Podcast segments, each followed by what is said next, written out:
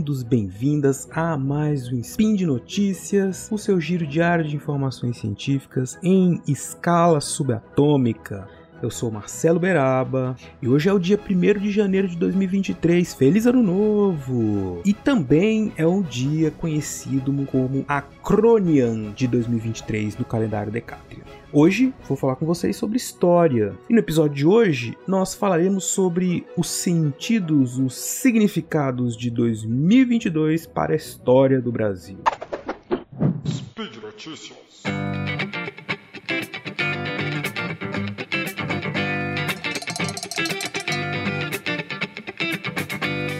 Primeiramente, pessoal, queria desejar a todos vocês que tenham aí um excelente ano de 2023. Espero que todos tenham passado muito bem aí pelas festas, toda aquela loucura de final de ano. Tenham tido bons encontros, reencontros, né? Afinal de contas, nós estamos ainda no meio de uma pandemia, né? Muita gente ainda está se reencontrando após esse longo período em que nós tivemos muitas dificuldades de nos encontrar desde o ano de 2020. E esse ano de 2022, ele é marcado por uma série de enfrentamentos, de desafios que vão incentivar muitas reflexões históricas. É um ano chave, um ano muito importante para a história do Brasil, para a história do mundo, lógico, né? Mas como não podia deixar de ser, como bom historiador que sou, né? Vou falar de 2022 e as suas relações com todo um passado médio, longo, né? E curto, assim, coisas que têm relação com os anos imediatamente anteriores a 2022, mas também a um Brasil lá desde sempre. Enfim, eu queria refletir com vocês aqui o que nós podemos trazer de reflexões sobre este ano que passou para que a gente possa explicar a história do Brasil, né? Bom, primeira coisa que a gente tem que lembrar é que hoje, dia 1º de janeiro, não sei que hora você está ouvindo isso, né? Está tomando posse o 39º presidente do Brasil, que é o Luiz Inácio Lula da Silva, que está tomando posse para o seu 3º mandato, né? Enfim, esperamos que tudo corra bem, tudo corra dentro dos protocolos, né? Desde 1995, a posse do presidente do Brasil acontece no dia 1º de janeiro. Existe, desde 2002, toda uma legislação e um protocolo, né, legal sobre como isso tudo deve acontecer. É uma cerimônia que envolve a passagem de poder, então é algo que é muito importante para as instituições democráticas que nós instituímos aqui na República, né? Então a ideia de que há uma alternância de poder e há um respeito por aqueles que saem do poder e entregam o poder para outro que foi vencedor nas eleições, né? Enfim, você está ouvindo isso, que você mora no Brasil, você sabe muito bem que isso é algo que nós tivemos uma certa dificuldade durante esse processo de 2022. Pois muito bem, e 2022 foi um ano, né, que começou com muitas expectativas, porque foi o ano do bicentenário da independência, né? Em termos assim, históricos, 2022, então, existia essa expectativa muito grande de que nós faríamos uma grande reflexão nacional, né, a respeito dos sentidos da nossa independência, dos sentidos da história dessa independência e que pudéssemos, de certa forma, celebrar, né, a construção dessa nação que foi o Brasil, que completaria, então, 200 anos. O que aconteceu no dia 7 de setembro de 2022? Infelizmente, eu tenho que dizer, né, e lembrá-los que nós tivemos aí pouco debate nacional sobre o bicentenário, que teria sido aí deveria ter sido um dos principais debates no país nesse ano, muito por conta da questão política, né? É lógico que a independência em si, a discussão sobre a independência é uma discussão política. A história, ela sempre vai estar ligada com discussões políticas. No Sesc Centenário, quando o Brasil completou 150 anos de independência, em 1972, nós estávamos em meio a uma ditadura militar.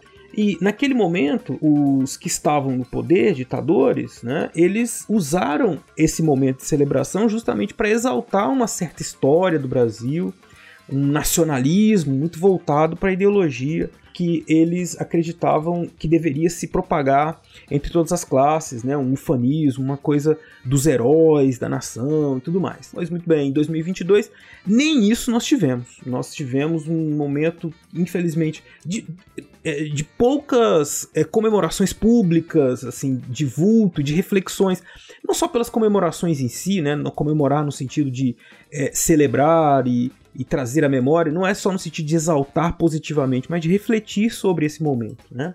Nós tivemos aí, então, poucos momentos, poucos espaços para isso, né?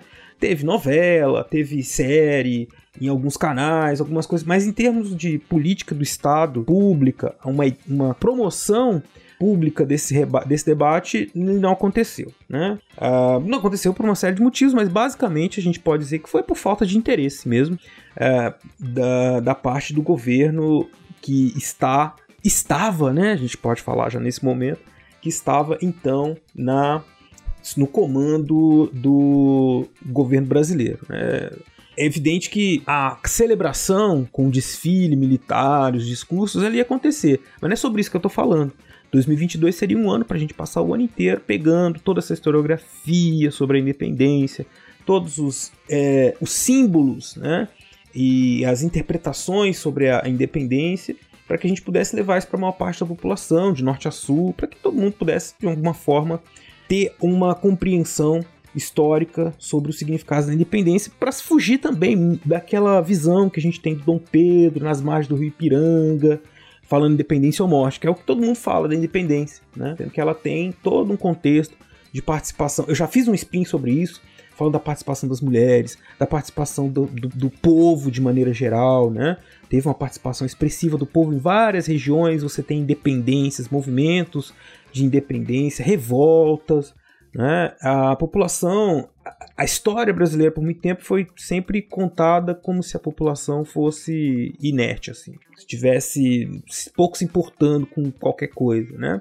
Mas sempre, ainda que de forma desconexa, não havia assim um movimento nacional, e nem é uma coisa que aconteceu ao mesmo tempo em todos os lugares, mas a população e as diferentes populações no tempo, no espaço do Brasil, elas tiveram suas lutas, suas lutas por independência, de alguma maneira. Pois, muito bem, nada disso aconteceu em 2022, né? Nós tivemos aí, então, toda aquela cena, né, do 7 de setembro, muitas discussões, sim, no ambiente acadêmico, e como eu disse, com alguns espaços de mídia que forneceram esse debate, que trouxeram esse debate, e na podosfera, poxa, vocês vão encontrar muitas coisas que foram produzidas sobre a independência, muitas coisas boas. Lembro aqui o que eu faço parte com o César Agenor, o Fronteiras no Tempo, nós temos episódios sobre independência, mas muitos historiadores e historiadoras produziram documentos em áudio, vídeo, importantes para refletir sobre a independência. É evidente que, além dessa discussão sobre a independência, existia uma expectativa muitíssimo grande com relação às eleições, né? Afinal de contas, 2022 marcaria o último ano e as eleições que, no começo do ano, nós sabíamos, estava previsto que ela ia acontecer, mas com tudo que aconteceu nos anos anteriores, era difícil a gente ter uma ideia como que elas iam acontecer e, na verdade, se elas iam acontecer, né? Não vou aqui retomar com vocês todo o processo eleitoral, mas eu queria falar para vocês sobre este momento de eleições, né? O momento de eleições, que eu falei num spin para trás para vocês, da importância do voto, né? Do voto consciente, de refletir sobre os candidatos e tudo mais. Mas esse ano, então, que temos eleições presidenciais, ele nos remonta a uma história mais longa no tempo, né? Que é da Constituição da República no Brasil, quando nós tivemos a primeira fase, né, republicana, em que as eleições aconteciam de uma dinâmica muito diferente, né, da que a gente tem hoje, com eleição para presidente, vice-presidente separado, com ausência de partidos nacionais, né, e com acordos, com formas de se estabelecer, né, quem seriam os candidatos, de qual estado, né. dependendo muito dessa dinâmica nacional entre os partidos republicanos estaduais. Daí, então, aquela ideia da República do Café com Leite e do equilíbrio de poder entre diversas regiões do Brasil. A gente fala do Café com Leite, Minas Gerais e São Paulo, mas Bahia, Rio de Janeiro, Rio Grande do Sul, todos eram estados-chave para decidir quem seriam os presidentes eleitos, né? Qual que era o problema? O problema é que a gente tinha aí nessa primeira fase republicana um domínio muito grande das elites locais dentro de cada estado e todos os problemas, né? Ah, falou-se muito de fraude eleitoral em 2022. Meus amigos, minhas amigas, vão estudar o que foi a República Velha, o voto de cabresto, né? O voto não secreto, o voto com muitas e muitas fraudes que aconteciam por aí, né? A historiografia sobre isso é muito vasta, né? Eles falam muitas coisas sobre essa questão, mas não deixava de ser um momento importante, um momento que, por conta dessa imobilidade, essas fraudes todas geravam uma imobilidade, né? Você tinha só os mesmos grupos políticos que conseguiam acesso ao poder, com raras exceções de um aqui, outro ali que conseguia, mas ainda assim dentro dessa dinâmica, ele não era assim um outsider, né? Virava presidente, não existia isso. Você tinha que estar dentro de um jogo político para poder conseguir ter a possibilidade de ser escolhido como candidato a presidente. Algo que mudou, né, em 1930, com o movimento de 1930, ou Revolução de 1930, quando Vargas toma o poder, e aí se estabelece uma nova Constituição, em 1934, depois tem um golpe em 1937, voltamos a ter eleições e um período democrático entre 1946 e 1964, né? Com a eleição do Getúlio Vargas, depois do Juscelino Kubitschek, depois do Jânio Quadros e, por fim, o João Goulart, né? Que foi golpeado em 1964, né? Ainda que fosse o presidente legítimo, por acusações aí de comunismo e tudo mais, né? E essa discussão toda aí sobre o golpe de 64, que lá em 1964 fazia algum sentido por conta muito da Guerra Fria, né? E das disputas entre os blocos dos Estados Unidos, capitalista, e União Soviética comunista, e nós tivemos em 59 a Revolução Cubana, né? E algo que motivou, não foi esse evidente o motivo, né? Porque a gente não sofria nenhuma ameaça comunista com o João Goulart, mas enfim, foi golpeado, nós tivemos aí um período de 21 anos de ditadura civil-militar, com presidentes militares, com algumas, no final, né, possibilidade de eleições, com um sistema bipartidário, com pouca participação política, né? As pessoas lembram muito da ditadura, aí você tinha um presidente, ele escolhido pelo Congresso, aqui, ele tinha um verniz, né? Eles falavam que estavam tentando salvar a democracia do Brasil, né? Eles colocaram assim um verniz democrático, mas era um verniz, uma coisa superficial, porque na prática o que acontecia é que qualquer um que fosse opositor ao regime era anulado, né? Seja anulado em termos políticos, seja perseguido, preso ou, infelizmente, até mesmo morto, né? Então, essa lembrança, né, desse momento de ditadura e de pouca participação política, infelizmente, em 2022 e nos anos precedentes a 2022, foi muito rememorada, né, como algo de momento de grandiosidade, um momento de muita... uma era de ouro, né? Isso muito por conta da propaganda política, né? Isso por conta também do desconhecimento da história, né? Assim como da independência, sobre a ditadura existem muitos podcasts, muita historiografia, né? É difícil, se você se interessa um pouco por história...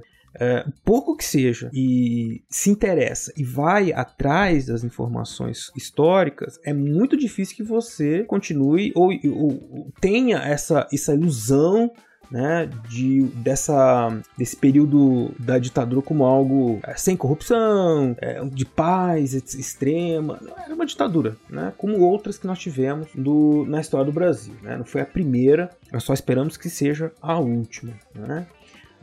E aí nós estamos desde 1985 vivendo um período democrático, né? Eu falei aqui muito rápido sobre tudo isso, mas isso é importante para a gente entender 2022.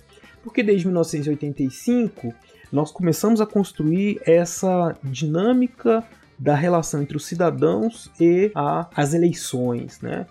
Havia muita expectativa em 83, 84, pelas eleições diretas para presidente. Nós só conseguimos isso em 1989.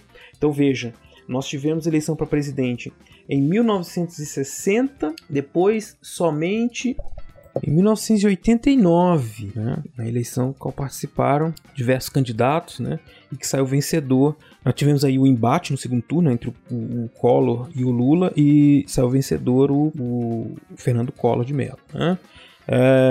Então foram muitos anos sem eleição presidencial, e algo que gerou então essa expectativa, e desde então nós temos exercido, a população brasileira tem exercido com um considerável entusiasmo essa possibilidade de votar para presidente da República, né? É lógico que as eleições para presidente, elas têm sempre as suas características de acordo com o tempo, de acordo com os candidatos, né? Mas na história da nossa República, nessa fase pós-ditadura, nós temos aí alguns personagens que se repetem, alguns que estão presentes. O Lula é evidente que é um dos mais destacados por ter sido presidente agora, começando seu terceiro mandato, né? Então é inegável que 2022, com a possibilidade, né, da candidatura do Lula, diante, né, de um antagonismo muito grande com o então presidente Bolsonaro, nós tivemos aí um teste muito expressivo para todo esse sistema de dinâmica política, de cultura política da relação, né, entre a população e seus candidatos, algo que foi elevado aos extremos, né? Então, um sentido histórico que nós temos para 2022 é justamente de ser um momento em que todos esses elementos que foram sendo gestados no pós-ditadura, né, experimentaram os seus limites. Alguns historiadores, cientistas políticos, podem inclusive dizer no futuro que o esgarçamento, que o desgaste foi tão grande que nós podemos estar experimentando uma passagem de fase em 2022, né? Um momento em que as relações entre os poderes, um momento em que a relação, em que esses protagonistas políticos passaram a se comportar de outras maneiras, outros representantes, outros poderes, assim, entre aspas, da sociedade civil, a imprensa, as associações de classe, os movimentos sociais, todos eles passaram a desempenhar um papel muito ativo nesse processo de debates em que as relações, em que o antagonismo, as disputas entre direita e esquerda ficaram muito evidentes, ainda que essa relação, esse rótulo direita e esquerda tenha vários graus, né?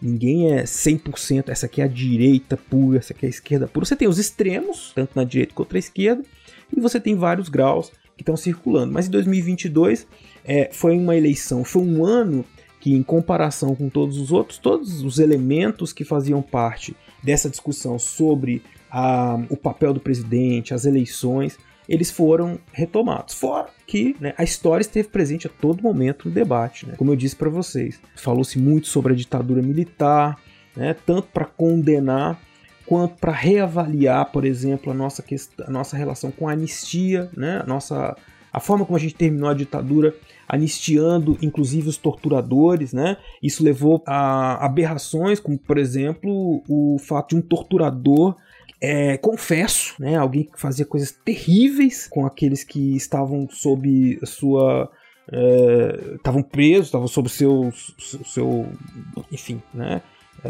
eram seus comandados, né, que o prendiam.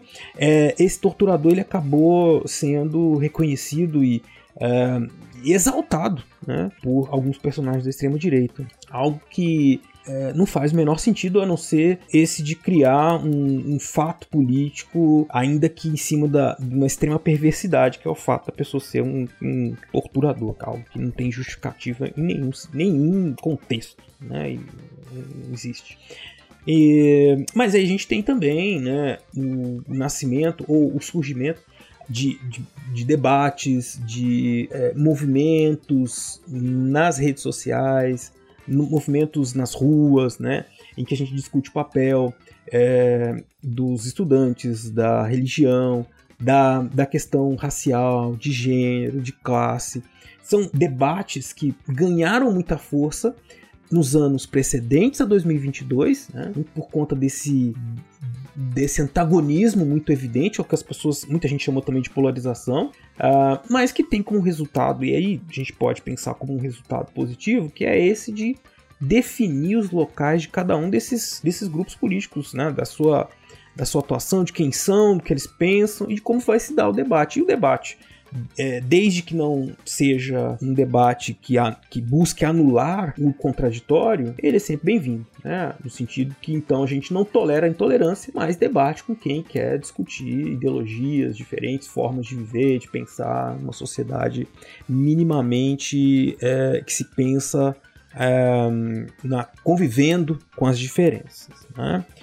É isso, né? 2022 foi só isso? Não, teve muita coisa. Minha intenção que não era fazer uma retrospectiva, mas fazer com que a gente pudesse, nesse primeiro dia, pensar um pouco sobre o que aconteceu e o que pode acontecer em 2023, né? Então, eu primeiro queria dizer também que estou muito honrado, muito feliz, né, de poder estar com vocês aqui nesse primeiro dia do ano. Desejar que nós tenhamos aí um excelente 2023, muitíssimo melhor que 2022, que a gente possa pensar e agir, né, com mais calma, que acabe essa pandemia, né, e que a gente possa voltar a conversar sobre a história e pensar sobre tudo isso que aconteceu em 2022, chegar no final de 2023 e falar, bom, avançamos, né, chegamos em outras questões, nós temos agora outros problemas sempre vão ter, mas nós encontramos caminhos para solucionar muitas das questões que surgiram nos anos anteriores a 2022 e em 2022 também. É isso então, meus queridos, minhas queridas, muito obrigado por terem me ouvido até aqui. Eu gostaria de lembrar que este podcast ele só existe por conta do seu apoio no nosso patronato, né, do SciCast, no Patreon, no Padrim e no PicPay. Um feliz 2023 para todos e todas. Um grande abraço e até amanhã.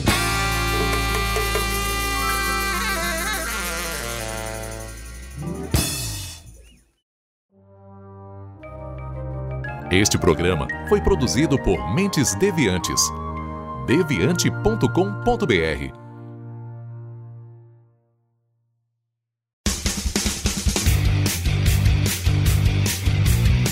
Cortes, edição de podcast.